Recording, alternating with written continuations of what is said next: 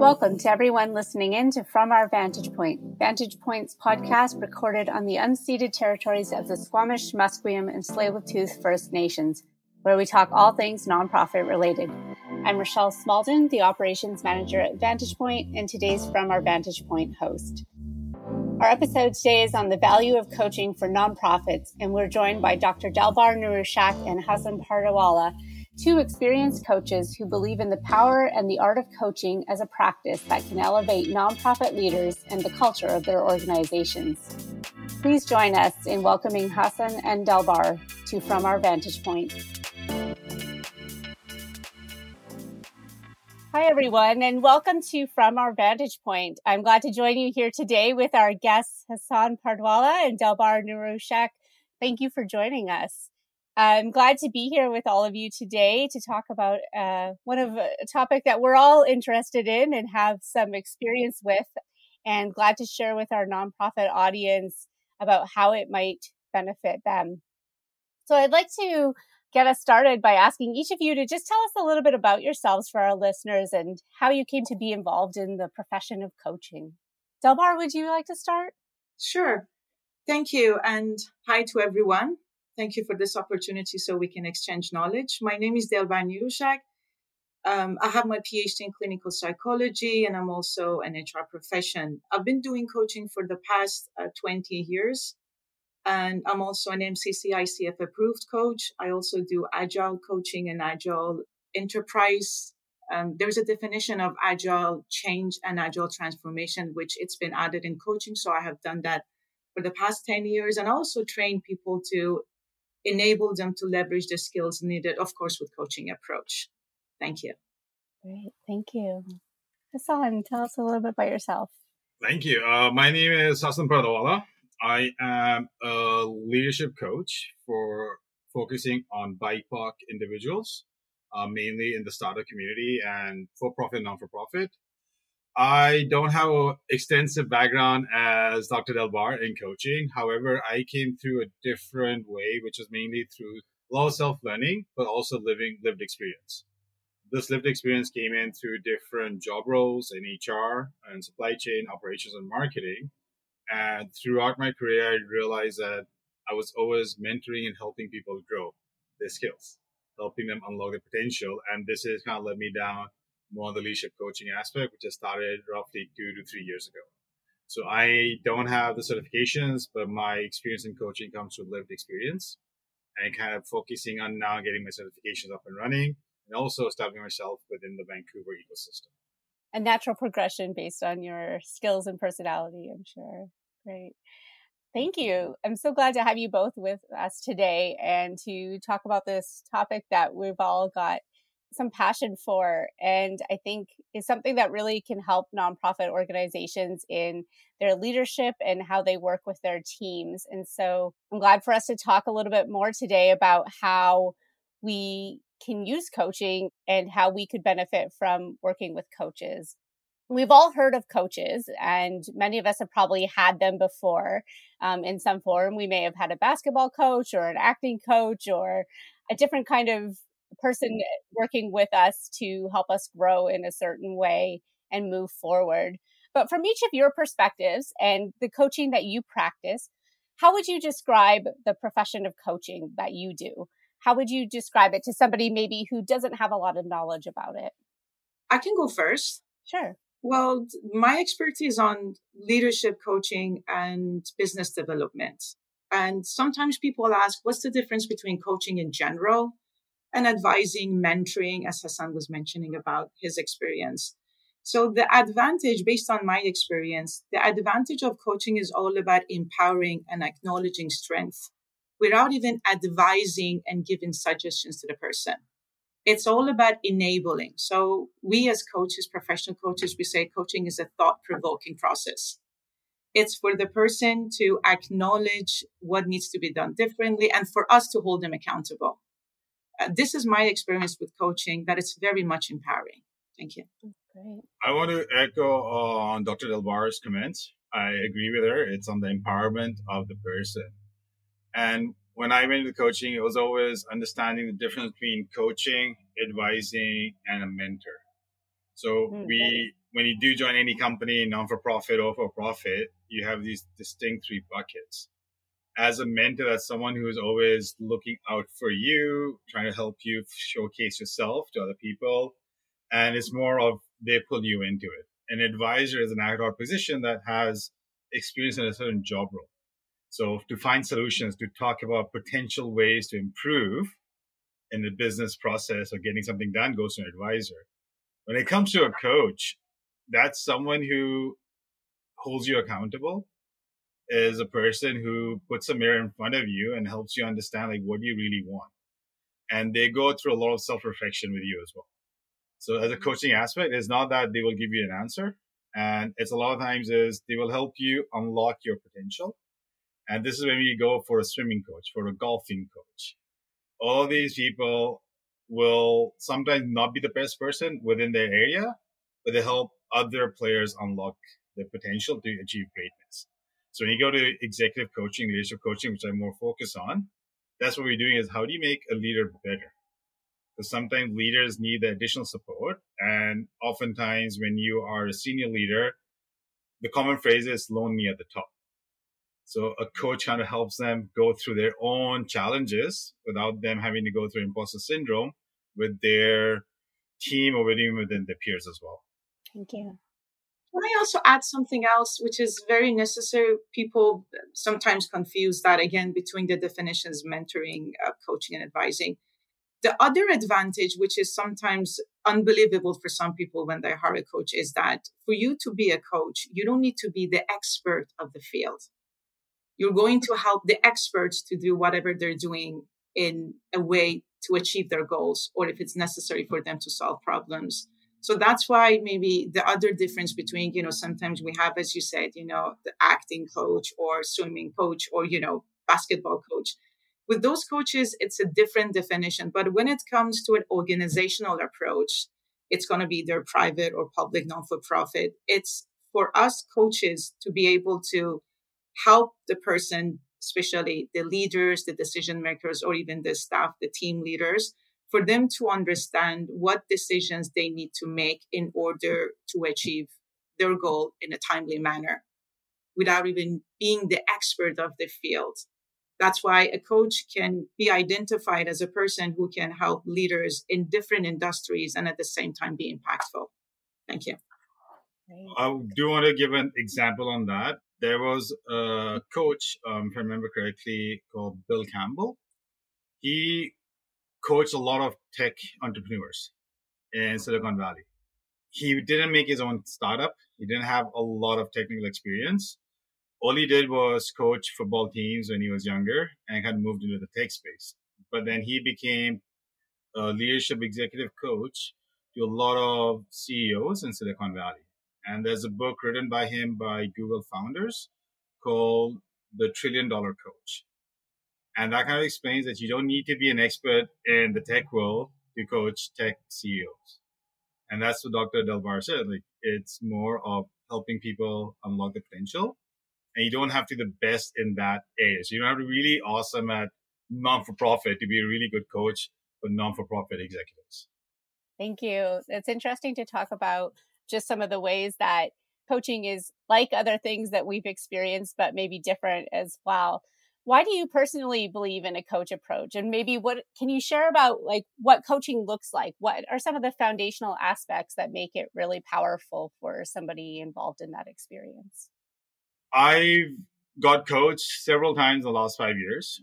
During my coaching aspects um, before i went to go find a coach i was going through a lot of challenges.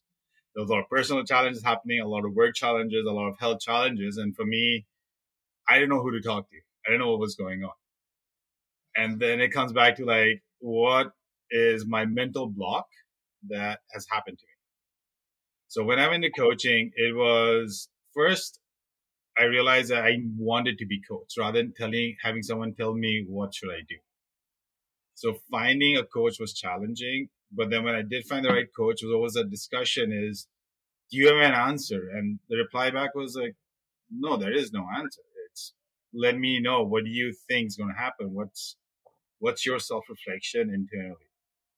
And that was always different from advisors and mentors told me like go down this avenue or let's go do this, try this out. But from the coaching aspect, it just became down. It was I always felt accountable on what I need to prepare for each session. It was my accountability that knowing for well, the coach is going to ask me, what did I do on my self reflection? Was I doing it? Was I being honest with myself as someone who's supposed to unlock my potential? And throughout my sessions, I've had three coaches in the last five to six years uh, because not every coach can be with you for a long period of time. Some coaches come in at certain periods of your career, of your life, help you through certain stages. And then, as any relationship, you find another coach to help you through. My coaches kind of led me through getting my visions more sorted out, helping me define my values to make sure like anyone I talk to is always the same message going across. Helping me figure out like, hey, if this is what you want to do, what avenues you have to go through, what are my skill sets? So they help me come up with the words that I use to help define what I want, help me tell people what I am going to do. Because a lot of times I realize it's always the lingo that we use within communities, within ecosystems. But if you don't know the lingo internally, it's really hard to get that message across. And that's what coaching did. It helped me define my message. It helped me understand what I wanted to do and helped me accountable and achieve my goals. Mm. So kind of setting that vision and then what steps do you need to be able to get there? Yeah. And the self reflection part, right? Understanding and helping me really know what my strengths are and what my weaknesses or my challenges are and getting better. Delbar, how about you? What has made coaching a powerful structure or a powerful approach? Yeah, sure. Um, I totally agree with Hassan. It's all about self reflection and self awareness. I think um, what coaching has added into a behavior concept of change and development, it's the growth mindset. It's cultivating and promoting growth mindset versus fixed mindset. Usually we think we're stuck, but the thing is we think we're stuck, but not in reality we're stuck. And what does that mean? We have some potential skills that it needs to be unleashed. And coaching approach is one of those approaches that again helps, supports, enables the individual to come up with their own definition of what is achieving a goal. It's not my definition versus yours. And with that being said, um, it's all about productivity. You know, I, as an individual, as a coach, you know, being an MCC, that means I have coached more than two, 3,000 hours. This is the definition of ICF, International Coaching Federation, the global body that qualifies coaches to be eligible enough to do coaching individually, one to one team coaching, also organizational coaching. And I still believe there are areas that I need to be coached. Why? Because it's all about personal and professional development journey. With coaching, it never ends, but it will give alternative options and opportunities to begin in a different path. You know, it's all about discovery. The, the best thing that I love about coaching, which I'm so passionate about, it's all about self discovery. Every time, even I coach a person, I discover new things about myself.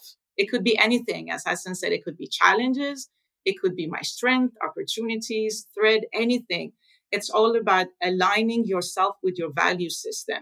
That's why um, when you go to the depth of coaching, it's very much empowering. And I always say, we as coaches, we start with self coaching. And what does that mean? Because I also train individuals and candidates to become qualified coaches. The first thing that we go through is what is self coaching? For us, we need to experience what is change and development in order to create that path for others. So it needs to be meaningful for us in order to create that meaningful experience for others. And at the end of the day, it's all about acknowledging hope.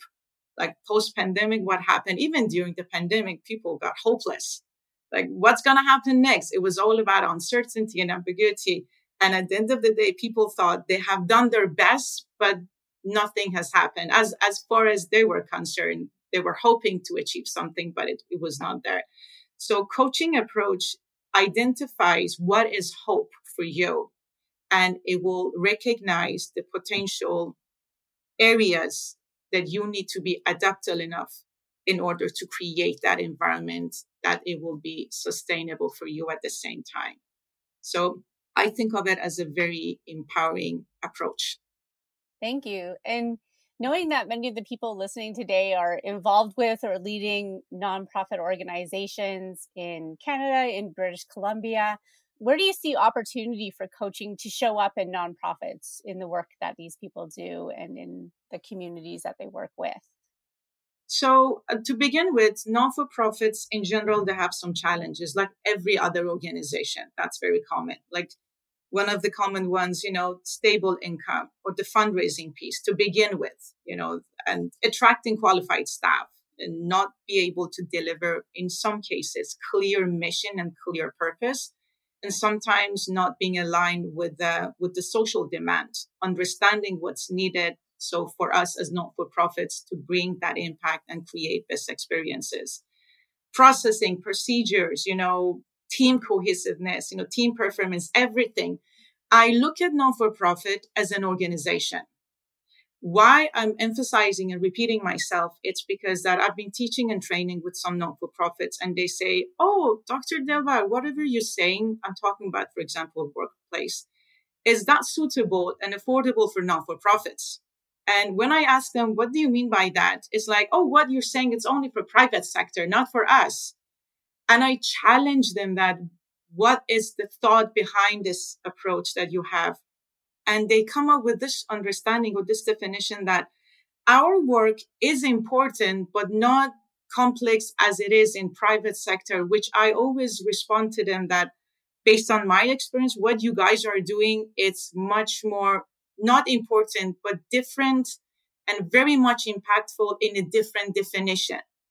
And as long as you need to know what needs to be done differently to have a work culture, it's the same thing for privates. So it's for you to take yourself seriously. So we can take you seriously as donors, staff, volunteers, or whomever on in relation with you.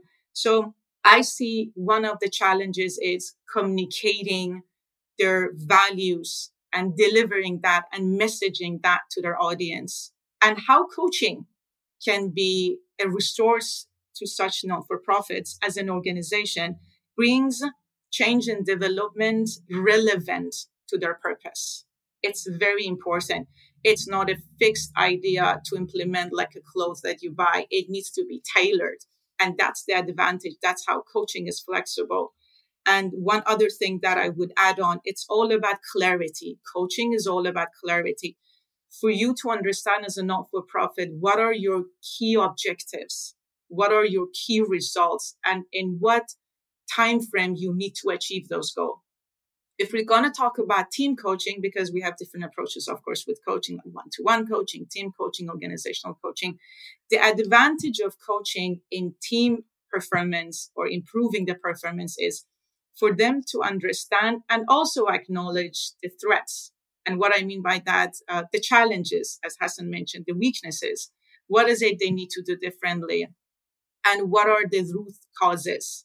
It, it's called um, behavior indicators to measure change and success. This is approach that usually coaches should have in order to measure because at the end of the day the organization profit not for profit they're going to ask for results to measure and this is again another added value that coaching brings to such organizations especially non for profits it's a value driven resource, I would say, and it will cultivate shared leadership.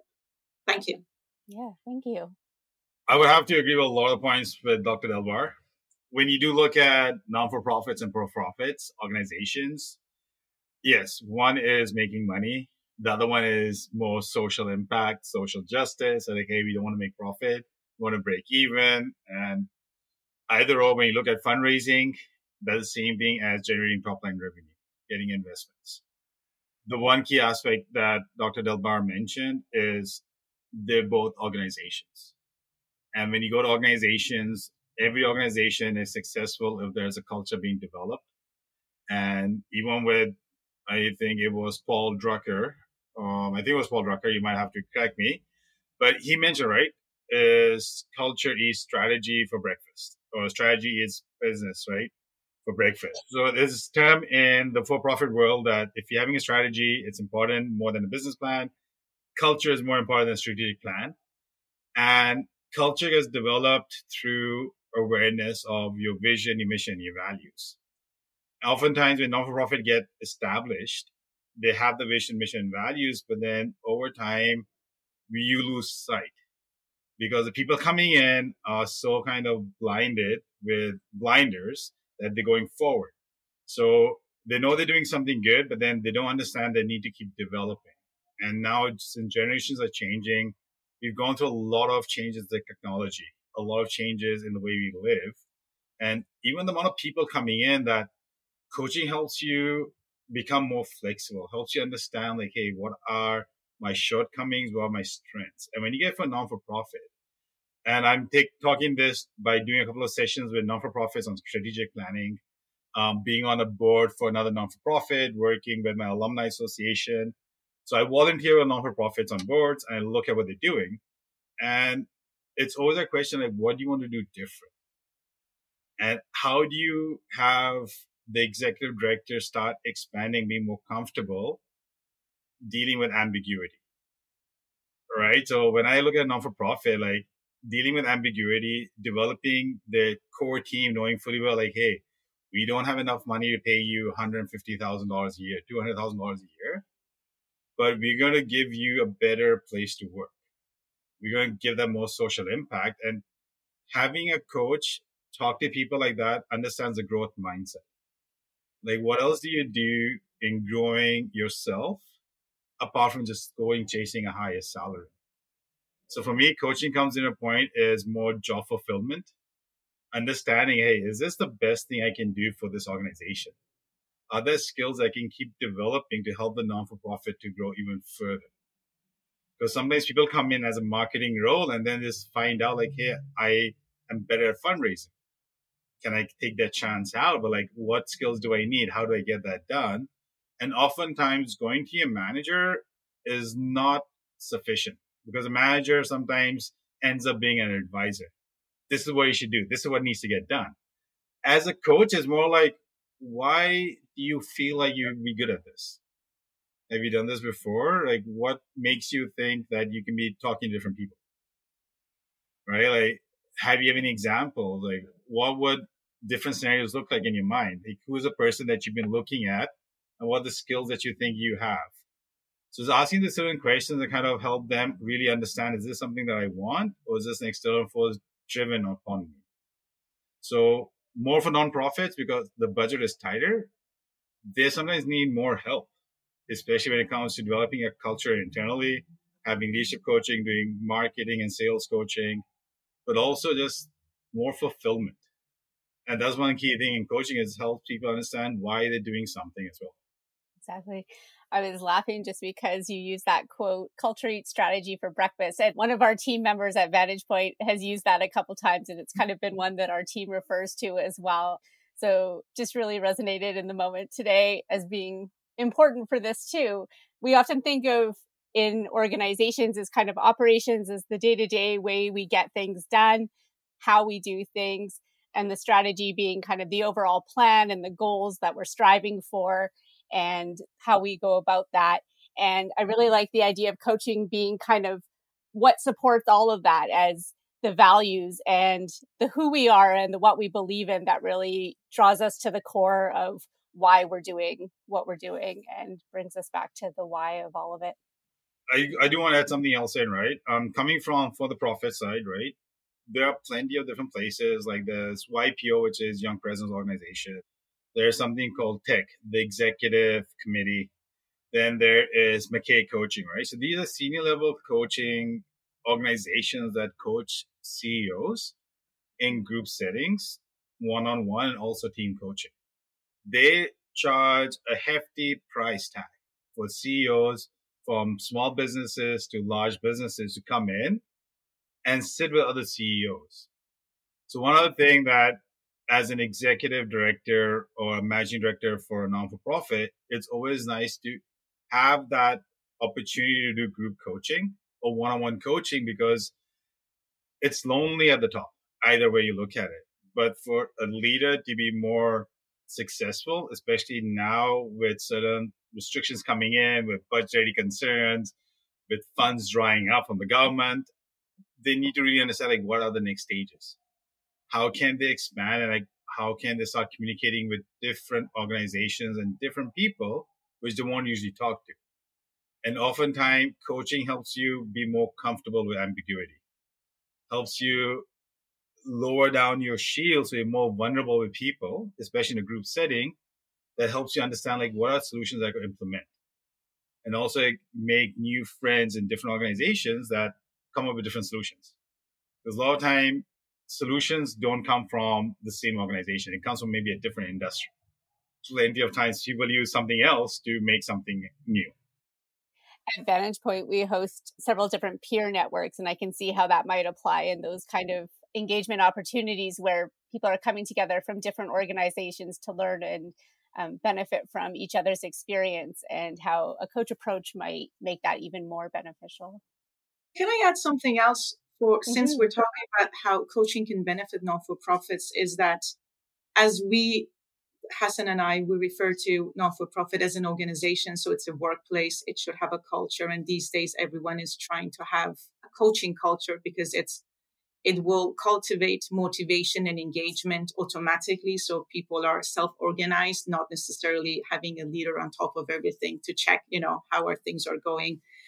The other advantage is that um, coaching is training employees to become passionate employees.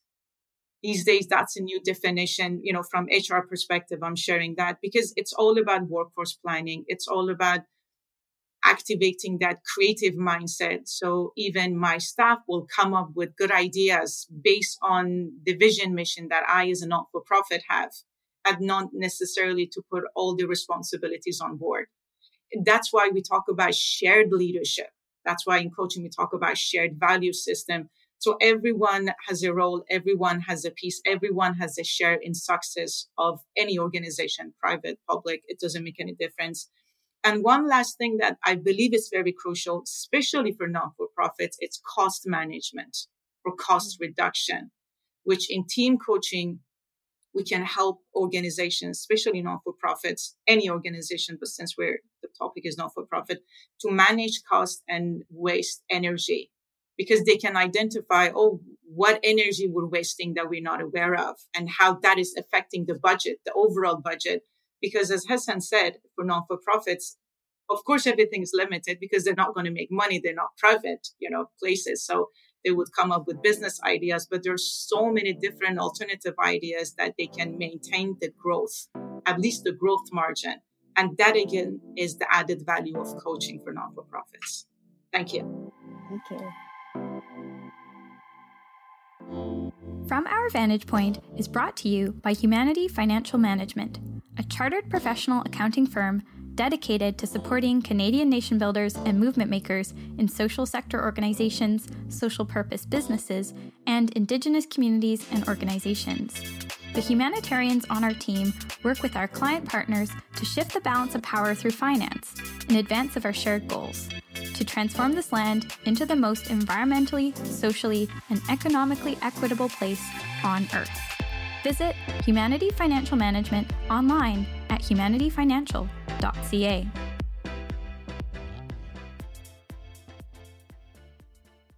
So, if somebody were looking to get involved in coaching and wanting to engage in this process, what would you recommend for them when they're looking for a coach? What makes a good coach? How could they find one? Um, Dr. Delbar, you want to go first, or should I tackle this one? No, please do. Okay, so it's like dating. It's going to you're going to have to go and ask your friends, right? Like, hey, you'll be amazed by just asking at least ten people that you know, have you been coached? And out of ten, one was like, yeah, I've had a coach. And like then you go like, how do you find the coach? It's like, well, I found the coach because I had a friend who became a coach, or I was going somewhere and this company had this coaching services that I joined on, right? So as in dating, as in anything, right, is to go actively understand that you want to be coached and you're going to put yourself in a place where you're going to be vulnerable. That's the first and foremost thing. If you say, I want to get coached because I need someone to tell me what to do, for me, that becomes the wrong mindset. It's like, if you're going to go, it's that you want to grow yourself, you want to challenge yourself. So you have to be honest on what you're looking for. And then finding a coach is challenging because there's a lot of factors, right? It could be because of lived experience. It could be because of the person's skin color.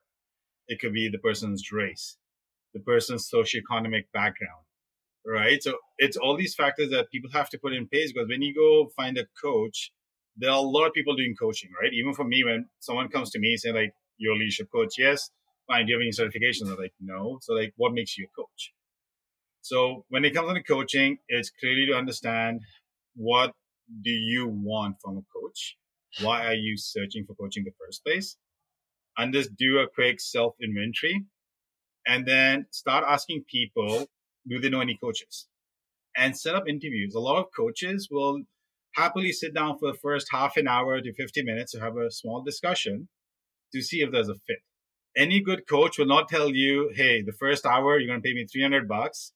And then we start a coaching session. The first meeting is always like, I want to see if you're going to be coachable and also see if there's going to be good repertoire between us. Hmm. When I choose one of my coaches, I went through five different interviews for five different coaches to see which one would be the best fit for me based on what I was kind of trying to achieve in my life. So for me, it's always like make sure you understand what you're looking for, ask around, do a self inventory check, and then have interviews, sit down. Like even with the first time I chatted with Dr. Delbar, was like, can I have a quick conversation, have it open floor, and then to see if there is a natural discussion possible. Is this someone that I'm more comfortable opening up? Is this someone who's going to really hold me accountable as well? So I would always use these couple of things first. Thank you. Delbar, I'm interested in your recommendations as well, but I just wanted to ask you mentioned that it's also about discovering whether the person you're working with is coachable. What do you mean by that? Can you tell us what you look for in someone who is coachable or not? So, when I was doing my MBA, right, we had a lot of executives, and I mean executives everywhere who had been working 15, 20 years. And we had these people come up saying, like, hey, we want coaching. There was one guy in front who goes, like, I don't need a coach. I know what I'm doing. That's why I'm here. Mm-hmm. And then the coach goes like, why do you think you don't need a coach? Goes like, well, I've done this. I did this. I'm pretty sure what's happening. That becomes a person is, then you don't want to be coached, right? You don't understand that everyone needs a constant development. So when we go and you start hearing people like, this is what I'm going to do. This is what I need. I know for a fact. Then we're really concerned that this is not a coaching person, that we're going to waste more time and effort where the results might not pop up if the person not willing to change, but already has a fixed mindset on what they need or they want to do, are they willing to go and discover themselves? That's what becomes the coachable aspect, right? And I'm going to use this purely on basketball and football because I do watch a lot. There's plenty of good players that come in to professional organizations and teams thinking they're the best. Then after two to three years, you'll see they slowly disappear because when coaches tell them it's about teamwork, right? You got to do pivot here, like set a screen there. For them, it's like, no, just give me the ball, I'll do it. And that's when they slowly start breaking down and then they can't survive in that team organization. And then they have to go back, even with all the skills they got. So that's what I kind of mean being coachable and not being coachable. So that's always a key thing. Are you open to it? And are you, do you have that kind of starting growth mindset to be able to grow even more? Yeah, the starting growth mindset. And that's what Dr. Delbar said. If you don't have the growth mindset, mm-hmm. it's coaching for you then. Delbar, what would you add to that? Um, I was actually thinking while Hassan was talking about it, I will add to that and also, you know, if there is any other eligibilities that, you know, our individuals would want to look for as to find the right coach. I have a different understanding when it comes to coachable. I get Hassan's approach that if the person has the growth mindset. But sometimes the person doesn't know that if they even have that growth mindset. It's for me, the coach, to challenge that mindset, whatever they have, and to acknowledge and value and respect whatever they have. If there's going to be a perception, a tool, a resource, or even an idea. And on top of it, to we have this thing called development feedback because uh, in coaching we have coaching tool we have coaching process we have coaching discipline we have coaching manifestos so these are the specific expressions we use as a tool within the bigger you know idea of coaching so it's for us to use the techniques that will enable the person to acknowledge what needs to know more or differently, or even in what ways what they're thinking can make them coachable. Because some people still, to be honest, Rachelle, some people still don't know what is the definition of coaching. They assume they know what coaching is. And I had that experience somehow similar to Hassan's experience, what, you know, was talking about his MBA story, that um, you get invited to stakeholder meeting and they say, oh, could you please, Dr. Deva, present like coaching? And people start saying, oh, I know what coaching is. Let me tell you what coaching is and what coaching is not. So, of course, I need to be there. Again, those are the definition of the coaches, like active listening, intentional listening, you know, be patient. One of the criteria that ICF very much emphasizes the patience in the coach to let the person to experience what they're experiencing and sharing their experience. So you would be able to understand in what ways you can create values or to be that added value in their scenario that they're picturing. And I would say it's for us to deliver coaching as um, not necessarily as a tool, but as a solution, as a process.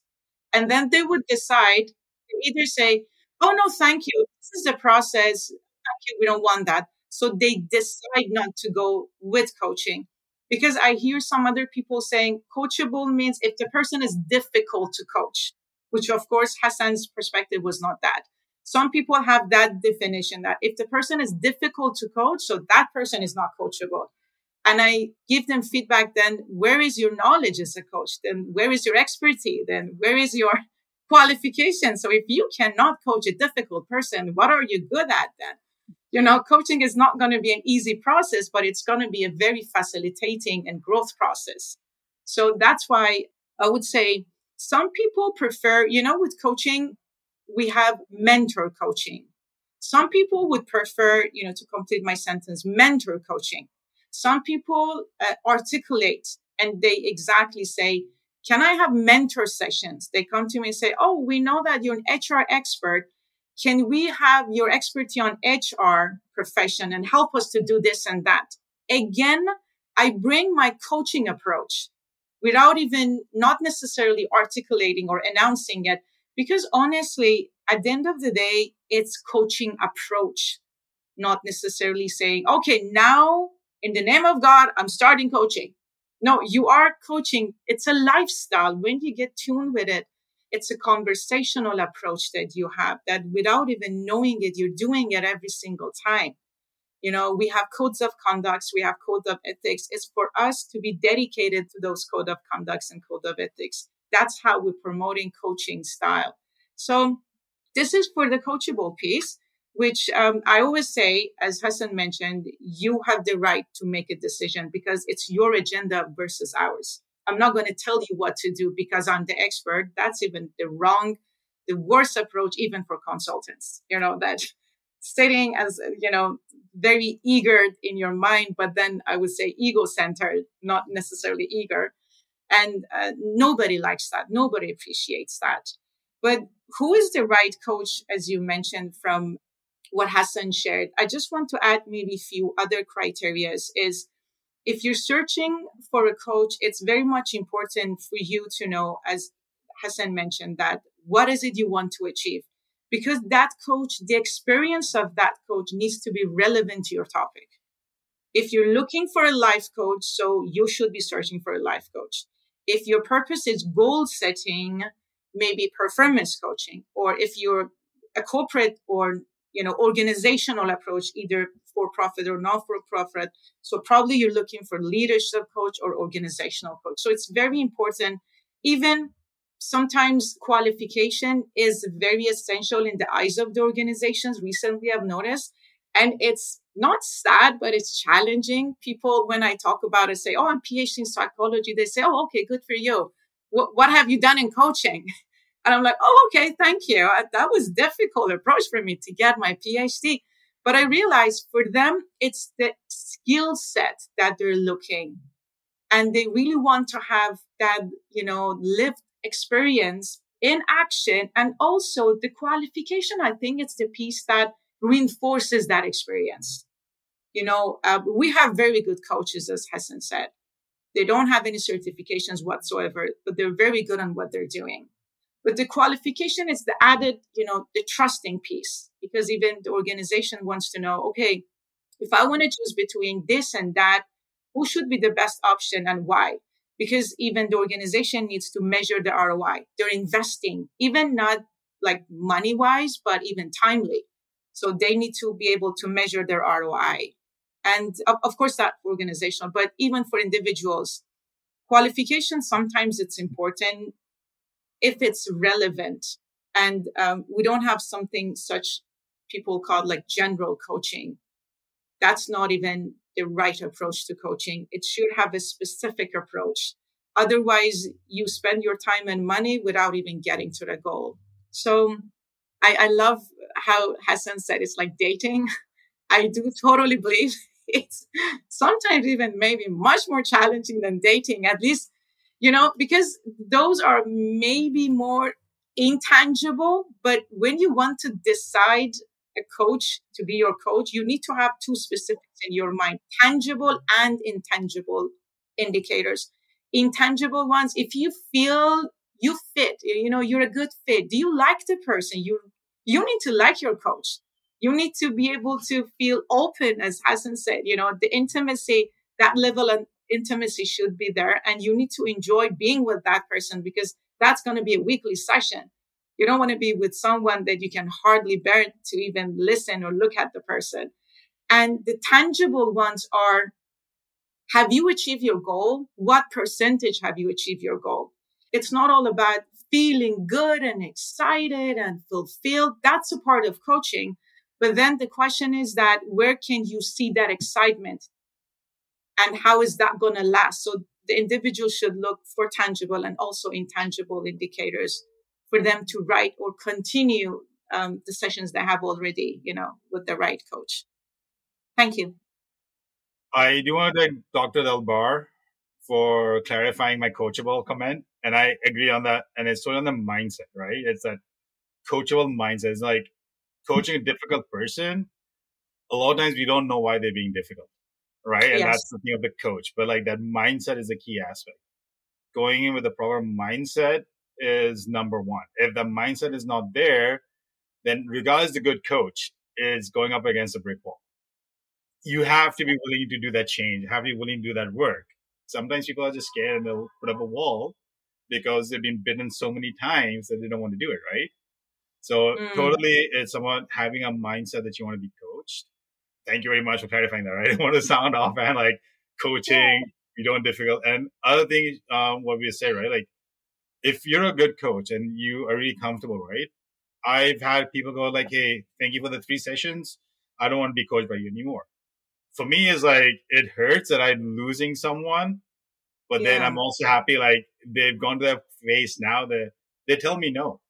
They're like, it's okay. Like that's acceptable because like we got to your point that now you know what you want. You want to find another coach, someone who fits you better as a coach, for me, it's always going to be, did I help you improve somehow?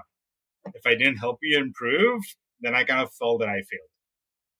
And I won't hold against anyone who says like, I don't want to be coached by you anymore because I found a different coach. I found someone who's a better fit or I achieved some of the goals I wanted. So that's also the thing when you go find a coach is if a good coach will never say, well, you shouldn't leave me. A good coach will go like, yeah, that's great. Like, what did you learn? how can I improve myself? And then best of luck. And my door's always open. So that's mm-hmm. always a thing. Also looking at different coaches, right? Like especially feedback from different people on how they felt when they left their coaches. I sometimes hear people say that they know they've done their job well if they've worked themselves out of a job. So as a coach, if you've got the person to where they needed to go and they feel confident and empowered and ready to go on their way, not that they might never come back, but maybe you've done your job and that's a great thing.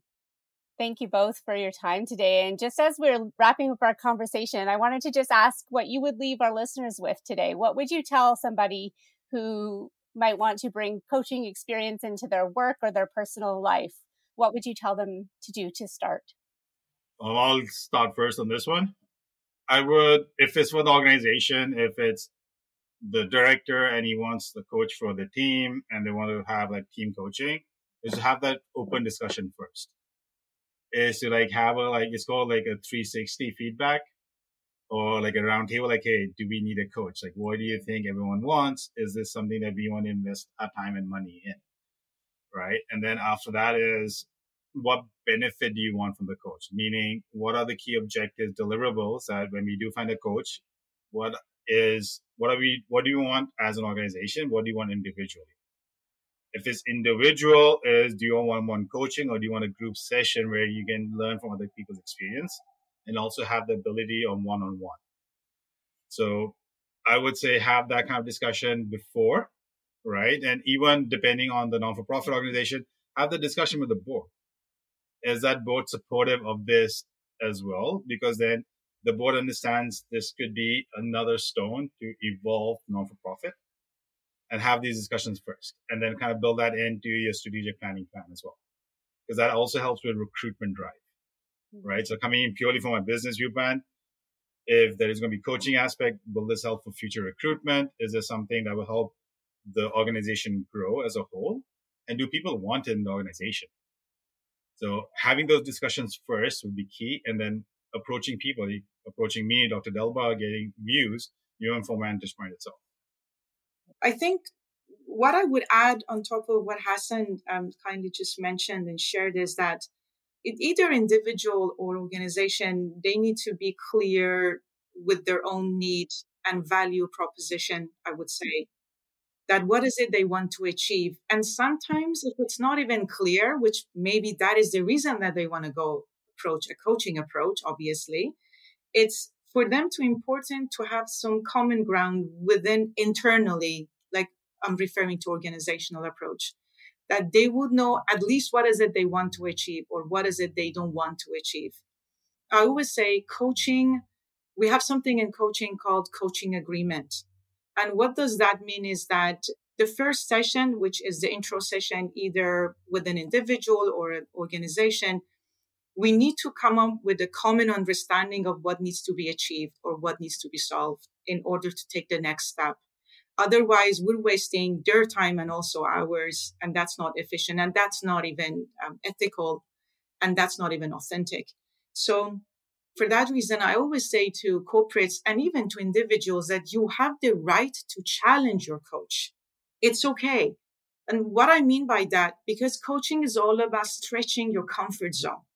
It's all about understanding, whoa, what skills you can leverage and how confident you are and competent at the same time that you can create best practices and best experiences but sometimes people don't know that and they assume it's not even possible or if it's not even an option. So it's very important for them to ask questions as much as they can to come up to that agreement. Because when you come up to that agreement, that's where it sounds like you are a good fit. And most of the times, if you don't come up to agreement, either from the coach or the coachee, either organizational or individual, that's the time that it will be very challenging even to take the next step. Because honestly, at the end of the day, my experience and my understanding of coaching is that coaching is not just a tool, it's a solution.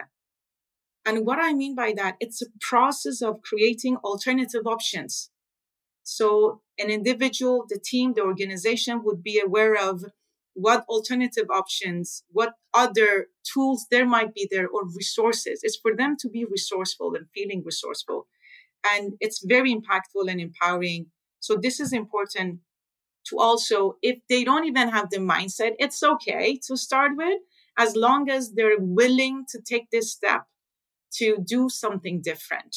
I think this is something that it's very crucial in coaching and either individuals, teams, or organizations. And one last thing I want to add from organizational point of view. Sometimes organizations would ask, Oh, so now what's our approach to coaching?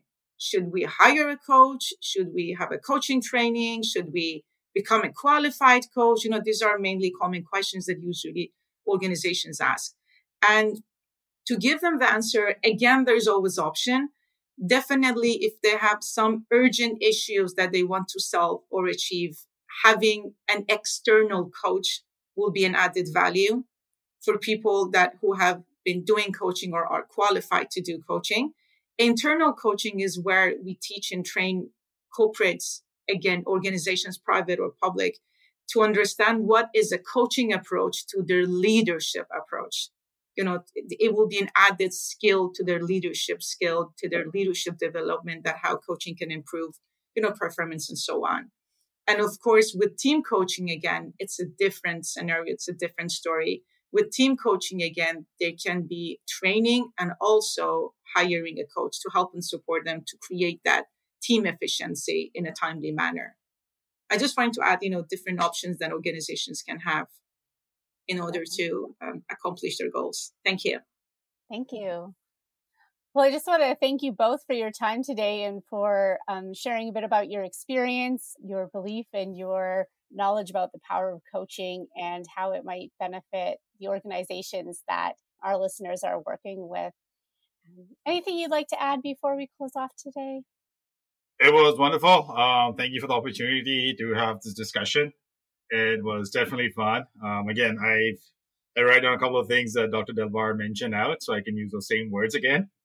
Right. Another thing is like every single time you have new conversations, you discover something new. So that's the one thing about coaching, right? That you're constantly understanding. Like I learned something today which I didn't know about, and it gave me words that I can help explain to other people. Yeah, that was one thing. So thank you. That's the reason why I joined Vantage Point to volunteer and to help people develop themselves and grow. Thank you. Thank you both. And thank you to our listeners for joining us. And we will see you next time. Great. Thank you. Thank you all so much for listening to this episode on the value of coaching. And thank you to our guests for joining us.